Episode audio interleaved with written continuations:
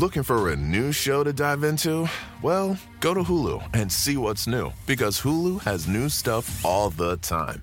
Like the full season of FX's epic limited series Shogun, FX's new international spy thriller The Veil, starring Emmy and Golden Globe winner Elisabeth Moss. And don't miss the all new crime series Under the Bridge, inspired by shocking true events and starring Riley Keough and Lily Gladstone. It's all new, and it's streaming now on Hulu. This is a big year. The Ohio Lottery's golden anniversary. 50 years of excitement, of growing jackpots and crossed fingers. 50 years of funding for schools, of changed lives and brightened days. 50 years of fun. And that is worth celebrating. So watch for can't miss promotions, huge events, and new games that will make the Ohio Lottery's 50th year its biggest one yet. Learn more at funturns50.com. Save big money on everything for your spring projects at Menards. We have all of your garden and landscaping essentials. Master Garden Premium Garden Soil contains a slow release fertilizer that feeds gardens for up to nine months. It produces better results and is ready to use for all your gardening needs. Save big on Menards' great selection of garden and landscaping products. Compare brands in store or online at menards.com. Save big money at Menards.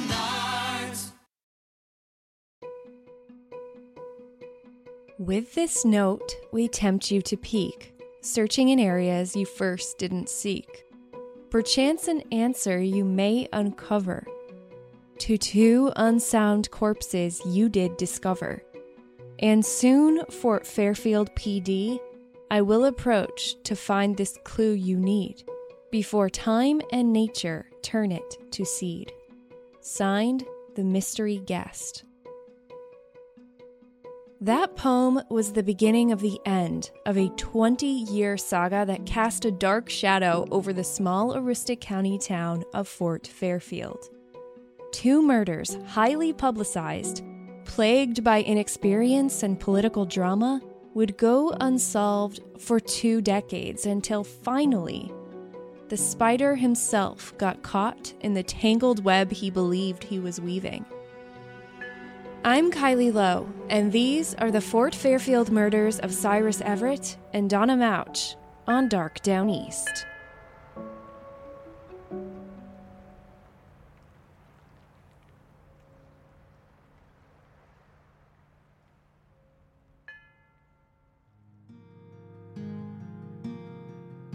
Cyrus Everett was 14 years old when he left his home on Presque Isle Street in Fort Fairfield around 6 p.m. the day after Christmas in 1964.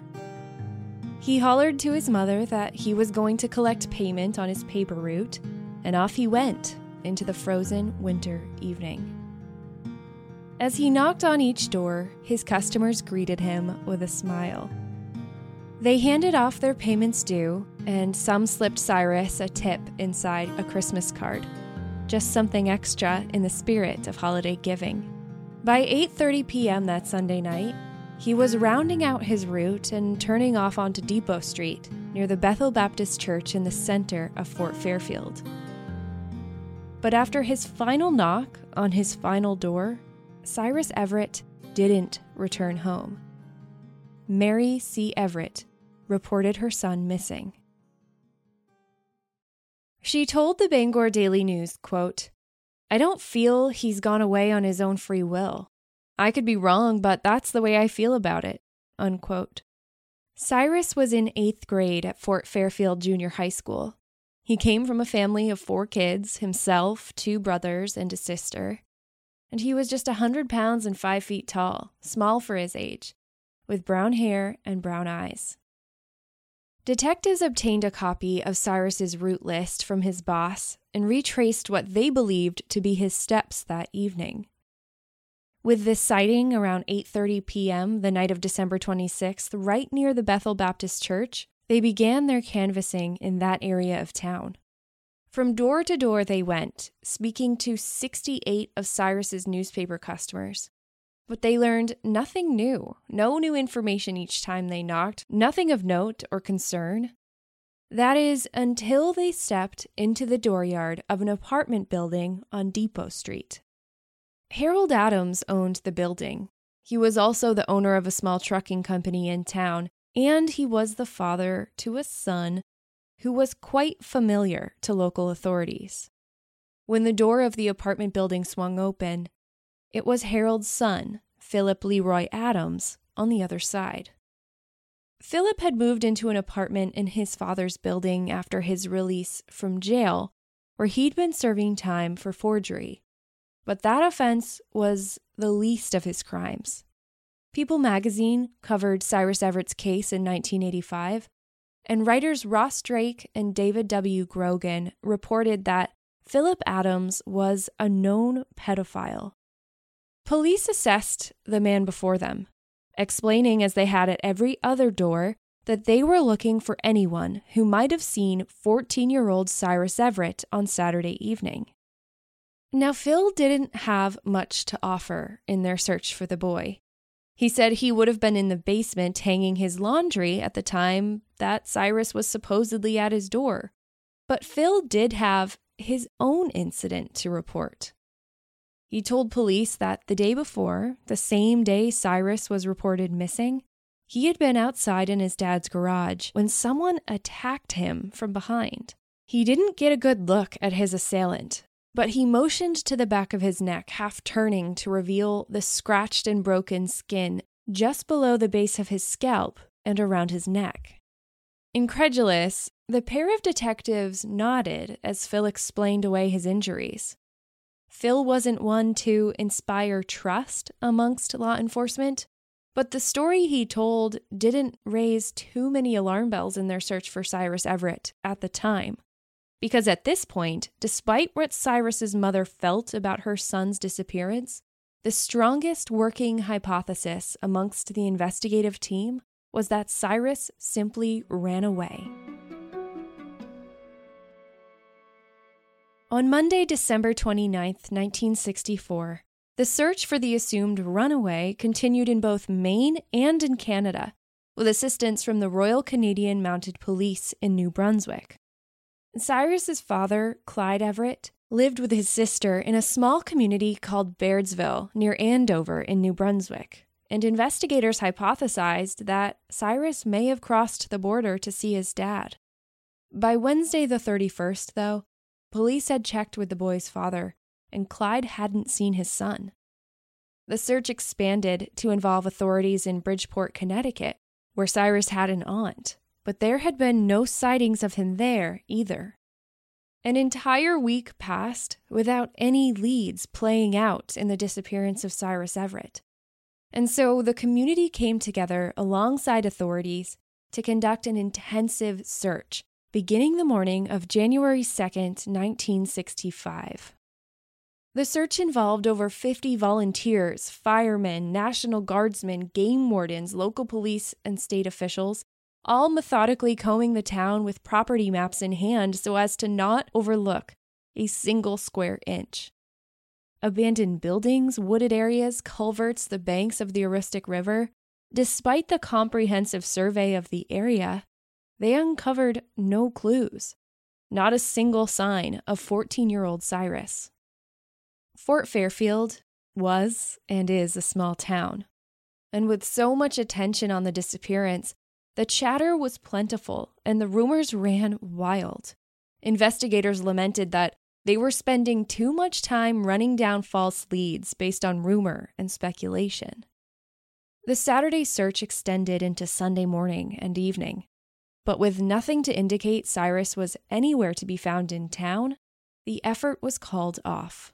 Over a month later, February 19th of 1965, Police in Alpine, New Jersey contacted Maine State Police to report the discovery of a body, one they believed could be the missing Cyrus Everett.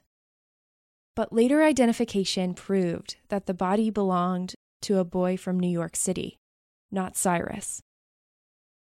As Mrs. Everett hoped for her boy to come home, and the entire town of Fort Fairfield waited for answers in his disappearance, the community was about to be shaken by another sudden tragedy.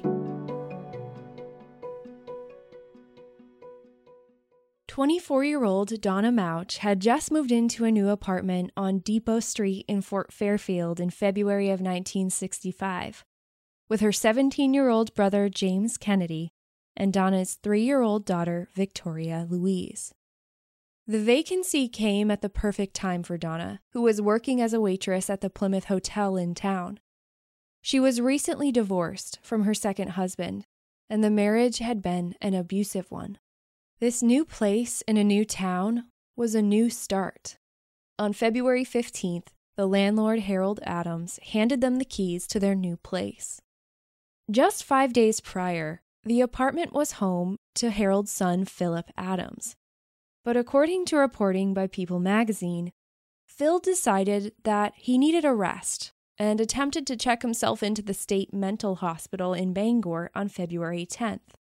In Phil's absence, his father didn't waste much time collecting rent from a new tenant. The other tenants in the building were all Adams family relatives. Mrs. Hattie Adams, Phil's grandmother, in one of the first floor apartments, and Dan Adams, Hattie's brother in law, with his wife and two kids in the only second floor unit. Hattie was a widow with ample time on her hands, and she liked to sit in peace and chain smoke her cigarettes and keep tabs on the building's residents, including the newest, the young Donna Mauch. Donna, though only a neighbor for a handful of days, found Hattie to be a great listener. She often popped in for a chat and dished about the man she was seeing who worked on Loring Air Force Base. She also told Hattie about a date that she still had planned with her ex husband. The occupancy of the Depot Street apartment building increased again a few days after Donna moved in. Phil Adams had actually been denied admission to the Bangor hospital, and so after spending a few days in Kentucky, he decided to move back into his old building. But this time, he'd be sleeping on his Grandma Hattie's couch, since his apartment had new tenants. Although the apartment was rented to Donna, Phil had left behind some of his things when he made the spontaneous trip out of Maine. He seemed especially eager to recover those important personal belongings, whatever they were, and spent the afternoon of his return frantically searching the building for everything he'd left behind.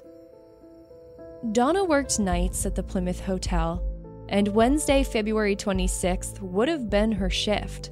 But the phone on the wall of Mrs. Hattie Adams' apartment rang around 11:10 p.m. On the other end was her grandson Jerry Adams, who also worked at the Plymouth Hotel. He asked his grandmother if she'd seen Donna at all because Donna hadn't made it in for work that night. Hattie told Jerry she hadn't seen Donna all day. At 11:45 p.m. that night, Donna's brother James returned home to find his sister dead on the living room floor. Do you want to set your child up for success and help them learn too? IXL Learning is an online learning program for kids covering math, language arts, science, and social studies. IXL is designed to help them really understand and master topics in a fun way. Powered by advanced algorithms, IXL gives the right help to each kid, no matter the age or personality. IXL is used in 95 of the top 100 school districts in the U.S., and there's one site for all the kids in your home, pre K to 12th grade. Kids can even access IXL on the go through the app on your phone or tablet. No more trying to figure out how to explain math equations or grammar rules yourself. IXL has built in explanation videos. Make an impact on your child's learning. Get IXL now. And Dark Downeast listeners can get an exclusive 20% off IXL membership when they sign up today at ixl.com slash downeast. Visit ixl.com slash downeast to get the most effective learning program out there at the best price.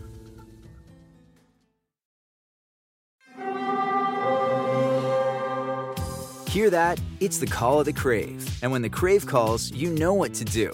Try the $5 Bacon Bundle, because the only thing better than a White Castle slider is a White Castle slider topped with crispy hickory smoked bacon. So pick any two of either the Bacon Cheese Slider, 1921 Bacon Cheese Slider, or Chicken Bacon Ranch Slider.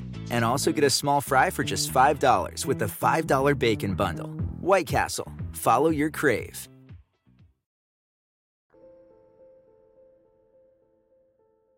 A formal autopsy revealed that 24 year old Donna Mauch died of a fractured skull and lacerations of the brain.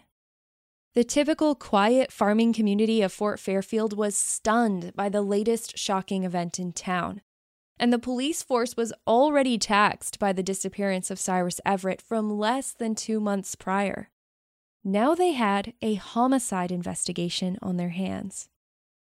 Questioning began with the men known to Donna at the time, the boyfriend she told Hattie Adams about, as well as her ex husband, the one with the apparent violent tendencies. They spent a few days in Caribou, not far from Loring Air Force Base, following up on leads.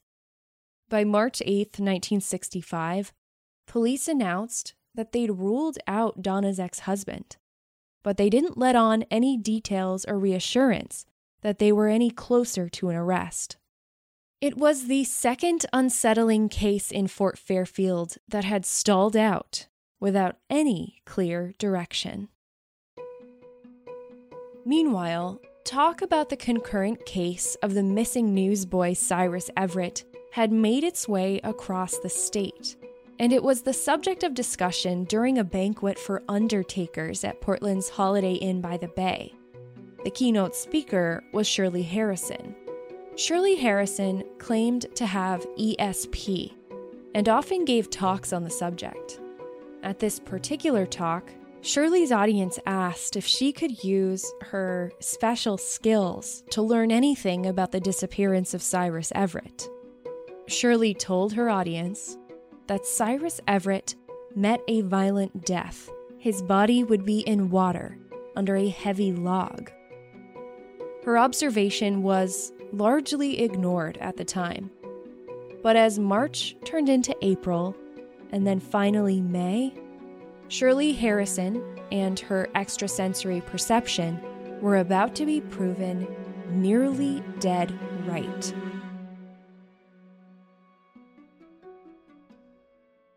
It was early May 1965, Mother's Day, in fact, and Fort Fairfield was finally thawing out after another frozen Aroostook County winter.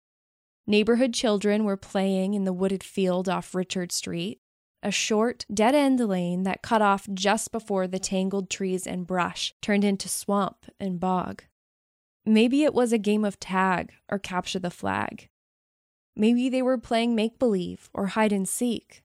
Whatever it was, the game took them into the shaded swamp area and led them to a grisly discovery. Investigators first on the scene encountered the badly decomposed body of a young boy, pinned beneath a massive 673 pound, 4 foot long log. Based on his clothing and description, they believed the body to be that of the missing boy, Cyrus Everett. When they called his mother to make a positive identification, she couldn't even make it out of the car. Mrs. Everett fainted. The family pastor, Reverend A.L. Stairs, ultimately identified the body. The initial statement by County Attorney Frank Hickey, after consulting with the county medical examiner Dr. Philip Pines of Limestone, announced that Cyrus was alive when he was placed under the log and that he likely died by compression of the heart. He also said that the boy had several broken ribs and bruises on his head. Was it an accident? Could the over half ton log have just fallen on top of the hundred pound boy as he walked through the woods that night?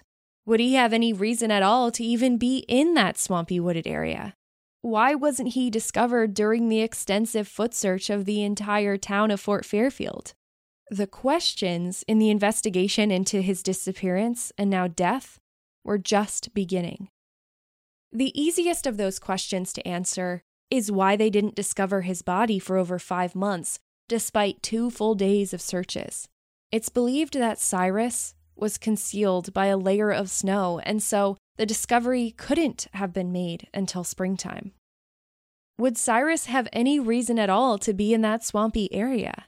Well, according to a May 12, 1965 report in the Bangor Daily News, he was known to visit the horses at Mr. Harris Whited's farm, less than a tenth of a mile as the crow flies from Richard Street near where his body was discovered. The swamp was a regular shortcut, so it wouldn't have been strange for Cyrus to be there.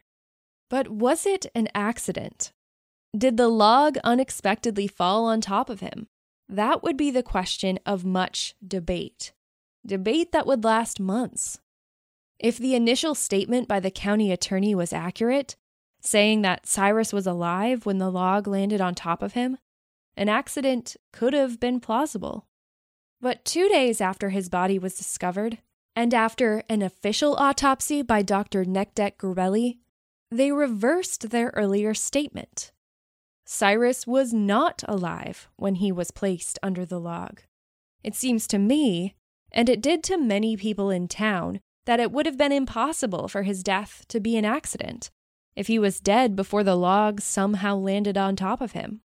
A cause of death would have made it a much clearer distinction, but that was the critical detail missing from his death certificate. On May 10th, 1965, the family of Cyrus Everett buried the young boy at Riverside Cemetery. His funeral was the largest the small town had ever seen. Meanwhile, the ongoing investigation into the murder of Donna Mauch drew new speculation now with the discovery of Cyrus Everett's body and the proximity of both of their deaths. They lived just two blocks away from each other. And perhaps more significant, police believed that the last stop Cyrus made on his paper route that December evening was the same Depot Street apartment building where Donna had lived. Compelling connections, yes, but investigators weren't willing to confirm if they were actually connected. The town was left to jump to their own conclusions and perpetuate their own stories about what may have happened to both 14 year old Cyrus and 24 year old Donna. According to reporting by People magazine, one particularly inflammatory story was that the former Maine Senate Republican Majority Leader, E. Perrin Edmonds, had killed Cyrus in a drunken hit and run accident. As the rumor developed, people said that Donna was either in the car with the man or found out later and was maybe blackmailing the political figure, which led to her murder. Maine's governor at the time, John Reed, also a Republican, was from Fort Fairfield, and Edmonds was married to his cousin, so the rumors seemed to fuel political controversy in the county and across the state. The Attorney General's office needed to uncover and provide answers in Cyrus Everett's death. The community was uneasy with so many unanswered questions, and not to mention, the heat of political pressure and salacious rumors left investigators standing barefoot in the flames.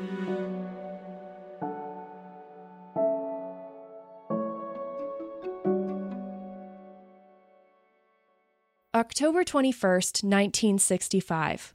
A joint statement by County Attorney Frank Hickey and Maine Attorney General Richard J. Dubord read, quote, As a result of the investigation, it can be stated that no evidence has been discovered to indicate that the death of Cyrus Everett, 14, was otherwise than accidental. Unquote.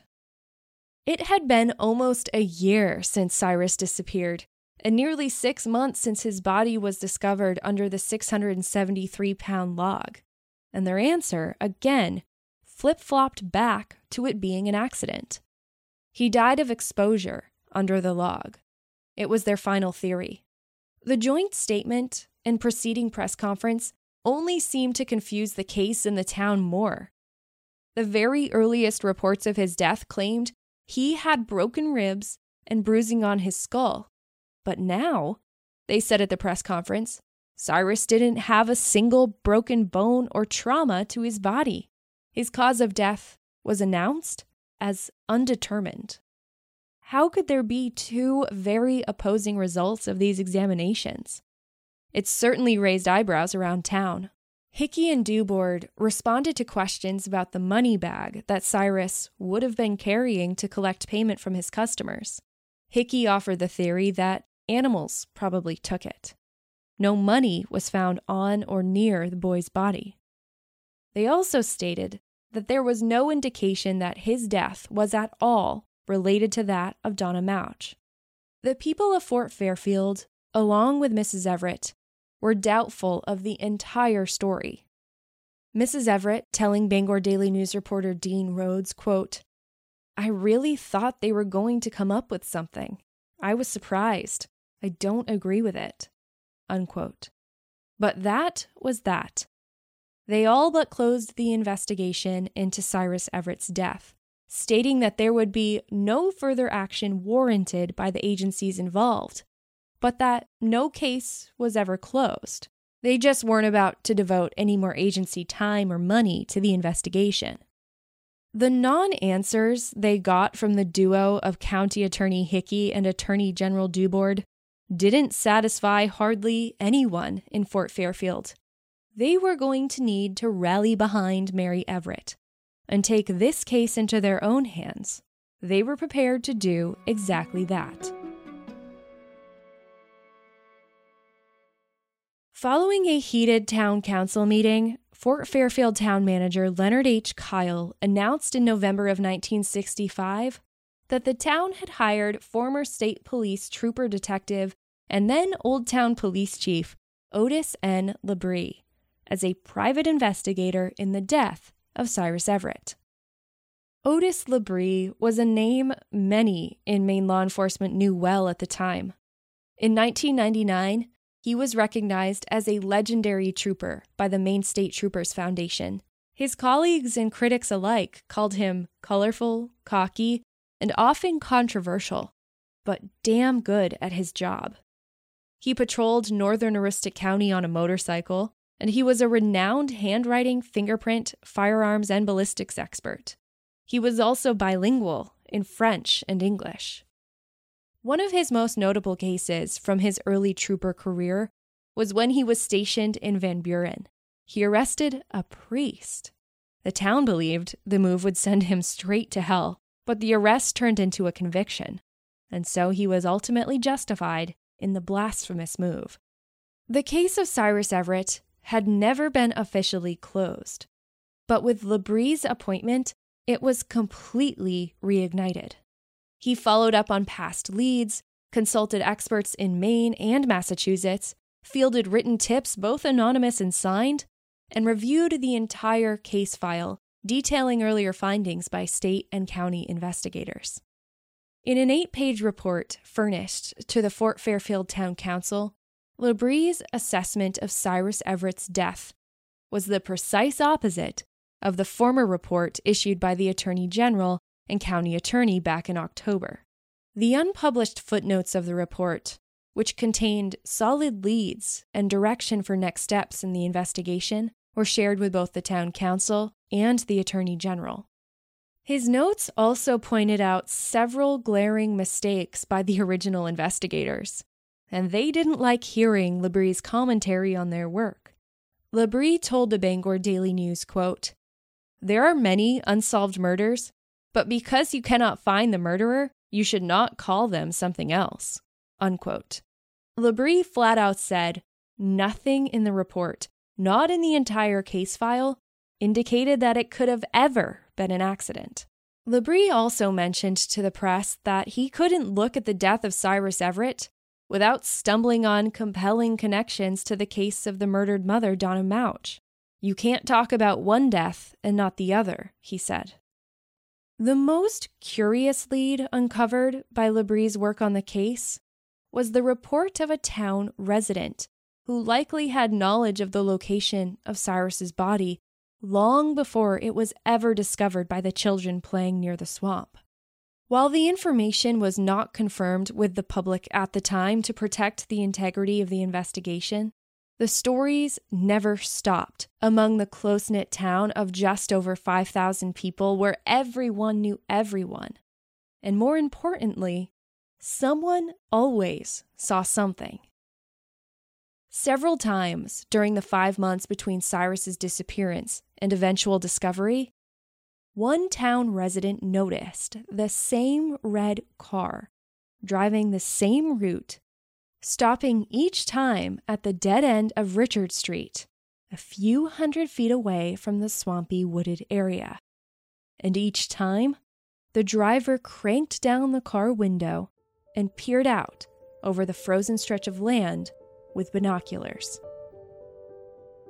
Based on Labrie's assessment of the case, as well as outside consultation with a medical examiner in Suffolk County, Massachusetts, and the director of the Department of Legal Medicine at Harvard University, it was determined that a new examination of the boy's body was warranted. Two months after Labrie's report that challenged everything the county and state attorneys first claimed to be true, a new state police detective was assigned to the case and authorities had the body of Cyrus Everett exhumed. And with that new autopsy came new findings. The sutures in Cyrus Everett's skull, the seams between plates that naturally fuse together as a person grows, they were separated in the back right portion of his head. The injuries were consistent with a blow to the head. Ten days later, in February 1966, the death of Cyrus Everett was officially classed as a homicide. In the new report issued by Attorney General Dubord, he stated that authorities believed the motive was robbery, given that Cyrus's money bag was never recovered. Also revealed in that statement was that the first autopsy performed on Cyrus was the first medico legal autopsy conducted by that particular physician. Although the pathologist, Dr. Gorelli, was a certified anatomical and clinical pathologist, Dubord implied that inexperience led to inaccurate findings. The skull separations and fractures had been there all along. Further, they determined that Cyrus Everett's injuries were not the result of being hit by a car, something the AG had to clarify to douse those fiery rumors that this was the case. He also pointed to those rumors as the reason the first conclusion of accidental death was reached in haste, saying, quote, My statement was prompted largely by a desire to quell widespread rumors which had absolutely no foundation on the facts known to the police. Rumors which were irreparably damaging the reputations of several innocent people. Unquote. While some of the rumors and chatter may have been put to rest with the homicide classification in Cyrus Everett's case, one question persisted. Was the death of Cyrus Everett connected to the death of Donna Mauch? The coincidences were too much to ignore.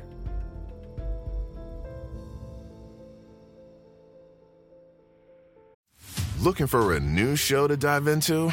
Well, go to Hulu and see what's new because Hulu has new stuff all the time. Like the full season of FX's epic limited series Shogun, FX's new international spy thriller The Veil, starring Emmy and Golden Globe winner Elisabeth Moss. And don't miss the all new crime series Under the Bridge, inspired by shocking true events and starring Riley Keough and Lily Gladstone. It's all new, and it's streaming now on Hulu. Spectrum One is a big deal. You get Spectrum Internet with the most reliable internet speeds, free advanced Wi Fi for enhanced security and privacy, and a free Spectrum Mobile Unlimited line with nationwide 5G included, all while saving big. For the big speed, big reliability, and big savings you want, get Spectrum One. Just $49.99 a month for 12 months. Visit spectrum.com slash big deal for full details. Offer subject to change, valid for qualified residential customers only, service not available in all areas. Restrictions apply.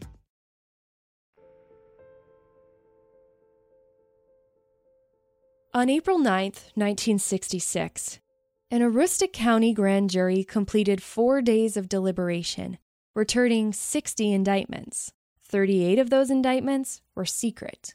And among the 38 kept under wraps, the town wondered, was the murderer of Cyrus Everett or Donna Mauch about to be brought to justice? The next day, state police arrested 25 year old Loring Air Force Base officer Lieutenant Kenneth E. Fohr for the murder of Donna Mauch. Kenneth's trial began in June of that year. The man who was known to love singing and theater and performing on stages as much as he did his career in the service was notably stoic and emotionless as both the state and defense presented and argued the case against him. The state's case was flimsy They could hardly place Kenneth at the scene of the crime with the circumstantial evidence they presented. A woman named Shirley Allen was a key witness for the defense. She told the jury that she'd been with Kenneth Fohr on the night of Donna's murder until about 1 a.m. Now, it wasn't a perfect story because Donna's time of death was a range between 12:30 a.m. and 8 a.m. on February 24, 1965.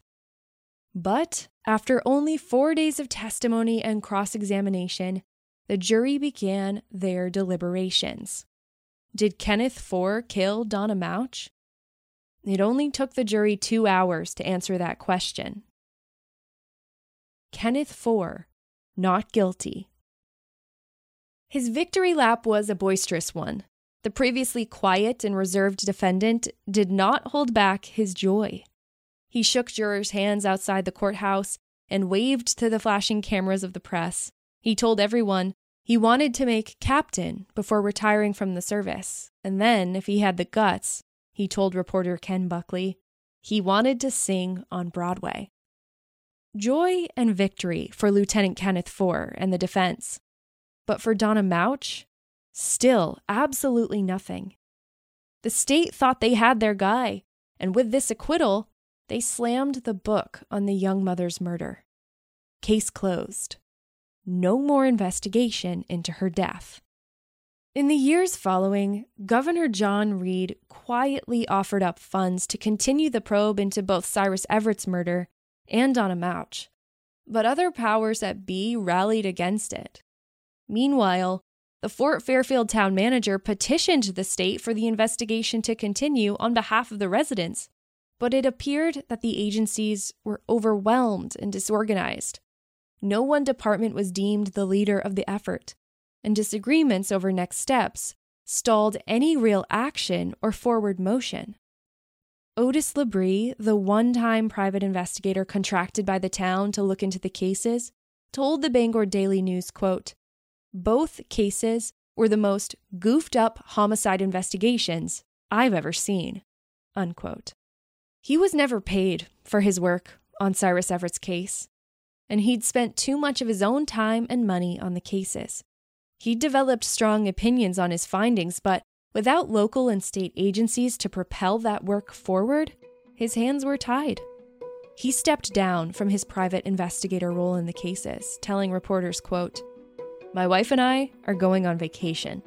Unquote. It was 2 years later and still not a single answer. No one had much confidence that they'd ever have answers.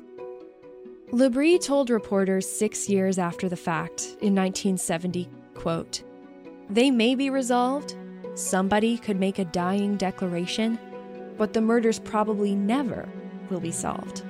Unquote.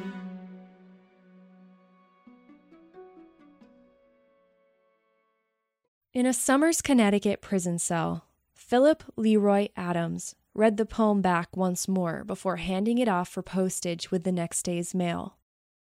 Although the rhymes weren't his own work, he commissioned the piece from a fellow inmate with a flair for dramatics.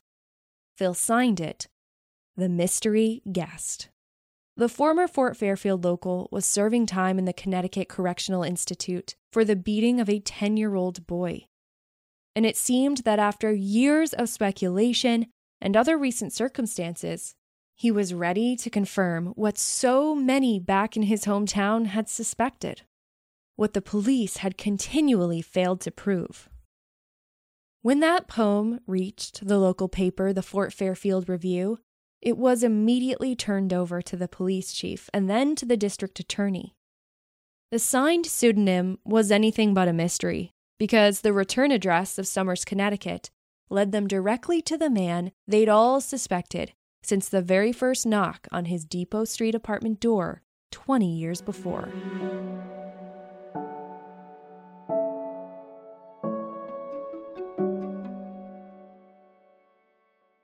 In 1984, with an exclusive interview from prison granted to the same publication that first received the poem, Phil Adams unraveled the mystery of the Fort Fairfield murders.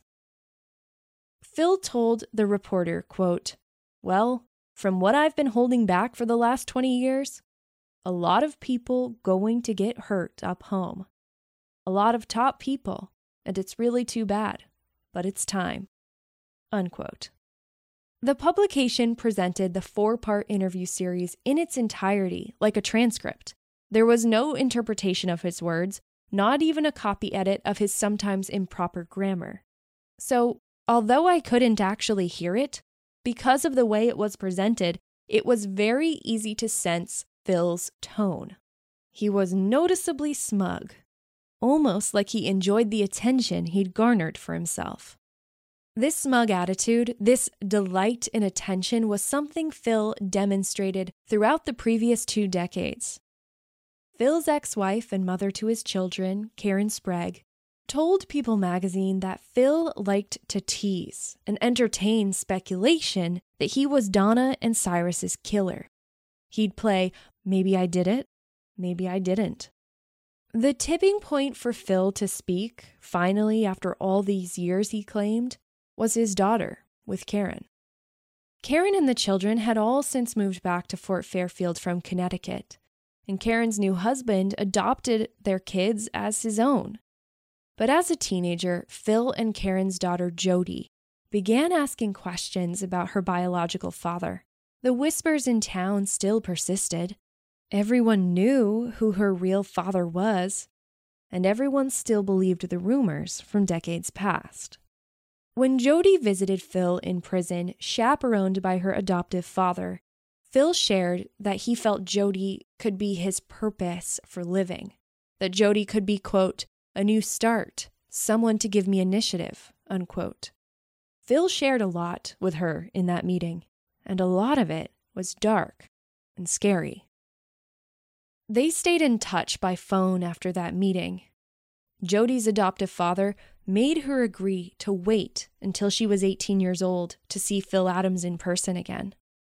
During one phone call, Phil asked Jody if she would stay in his life as he neared an opportunity for parole, and Jody agreed. But he also said to her that if he felt she didn't love him, if Jody walked away from him, quote, whether or not I committed the murders, I would confess to them with a guarantee from the governor that he would give me the death penalty. Unquote. Maine abolished the death penalty for all offenses in 1887. But weeks after that meeting with his daughter, Phil got a letter from Jody. She told him to plan his life after prison without her. She was doing the very thing Phil feared. Jody was walking away. Phil explained, quote, this is how the poem finally originated. I thought there was nothing left, and it was a way of showing at least Jody that I would die for them, for her. Whether I committed the crimes or not wasn't important to me. Unquote.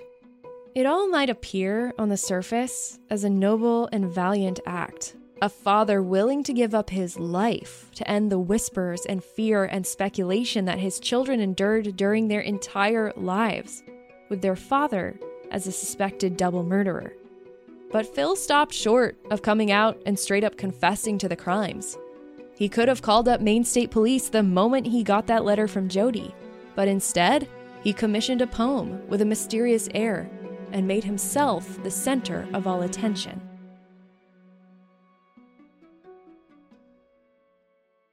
It was clearly the attention that Phil wanted all along though he may have been unaware of how transparent his motivations were. It all started after his mother died. Phil told the reporter that he had been playing with matches, and it started a fire in their home. His mother leapt from the high window to escape the blaze, and she later died of her injuries. Phil carried guilt for his mother's death his whole life.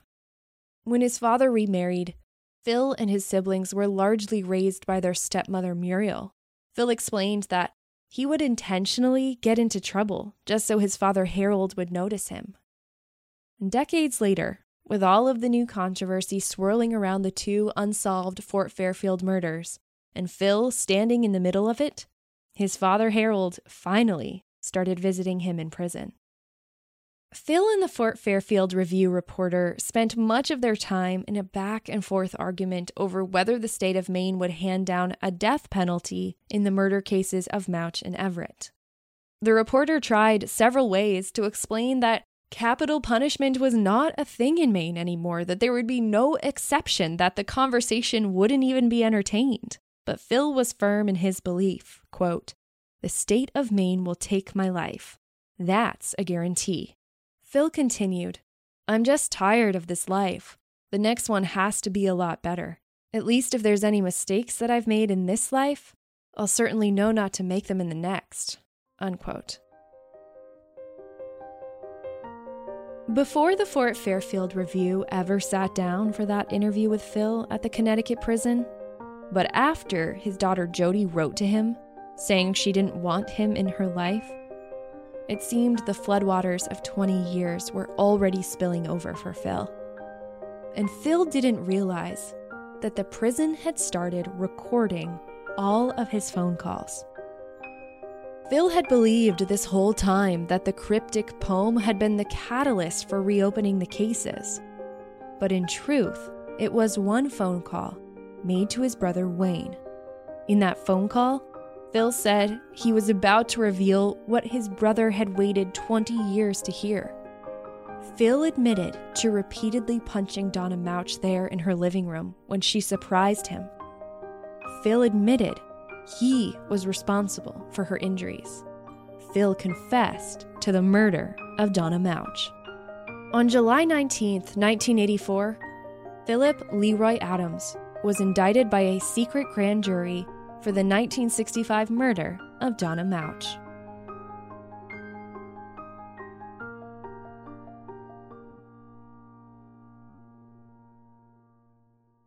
The trial lasted seven days during January of 1985.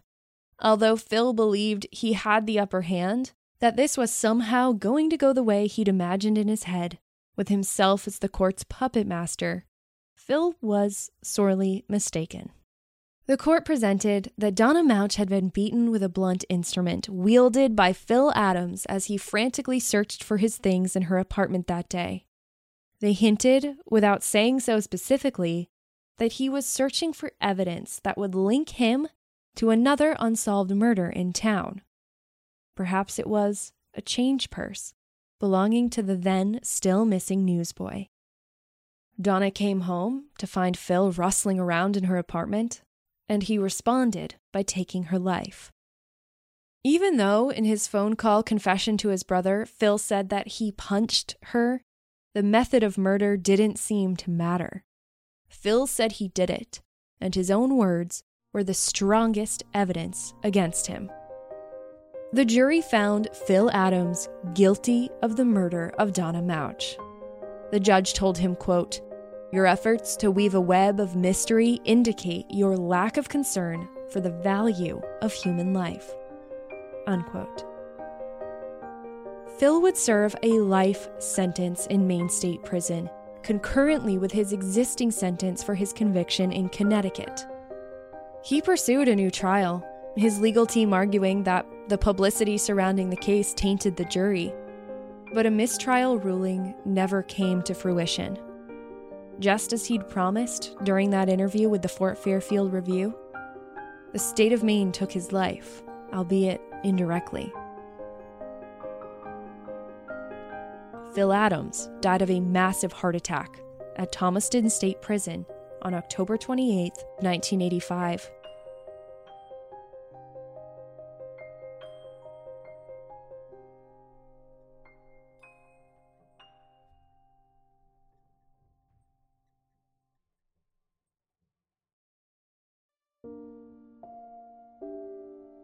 There is a case still unfinished after all of this, but you won't see the name of that victim on a list of unsolved homicides in Maine. We still don't know, at least without hard evidence to prove it, who killed 14 year old Cyrus Everett. Phil Adams tried to play one last game with the press and people of Fort Fairfield before his death in prison. He wrote again to the Fort Fairfield Review saying he'd confess to the murder of Cyrus Everett under certain conditions. He wanted his hometown to raise money for the legal defense of a woman from another state who Phil apparently believed was innocent of some unknown crimes. Phil wanted his letter with those demands printed in the paper. Only then would he confess to the murder of Cyrus Everett. The paper refused his demands. They'd had enough of Phil Adams' games. And then Phil died, taking with him the truth only he knew about Cyrus Everett. Before the conviction of Phil Adams, before the story made headlines again 20 years later, Bangor Daily News reporter Dean Rhodes asked Mrs. Mary Everett if she believed her son's killer would ever be brought to justice. She responded plainly, I don't know. His mother called him Cy. She never stopped missing Cy, though through her faith she found strength. We don't know why, Mrs. Everett said. That's one of the things we have to leave with the Lord. He knows what there is ahead of us, and we don't. All I can say is trust in the Lord that never makes a mistake. I don't feel hate, she said. I don't have vengeance. Mrs. Everett passed away in 1992. She's buried in the same cemetery as her son, Cyrus. Donna Mauch's mother dabbed her tears as she sat with the same reporter for the Bangor Daily News. I just wait for her to come through that door, she said. Whenever I hear anyone at the door, I think it's her. I go and I lift the curtain. I just feel that she's coming all the time. When the verdict was finally delivered at trial, her daughter's killer finally facing justice, she shouted, Thank God it's over. It will never really be over for Cyrus Everett. Fort Fairfield will never have the satisfactory ending of a trial and conviction, proving beyond the whispers and rumors who stole the life of the young boy. I'll leave you to your own conclusions in the murder of Cyrus Everett. Though we can't prove he was a victim of the prime suspect, Phil Adams, it's safe to say that Cyrus was the victim of a bungled investigation, distracted by political motivations and vicious rumor, of a disorganized and inexperienced inquiry into his tragic, unfair death.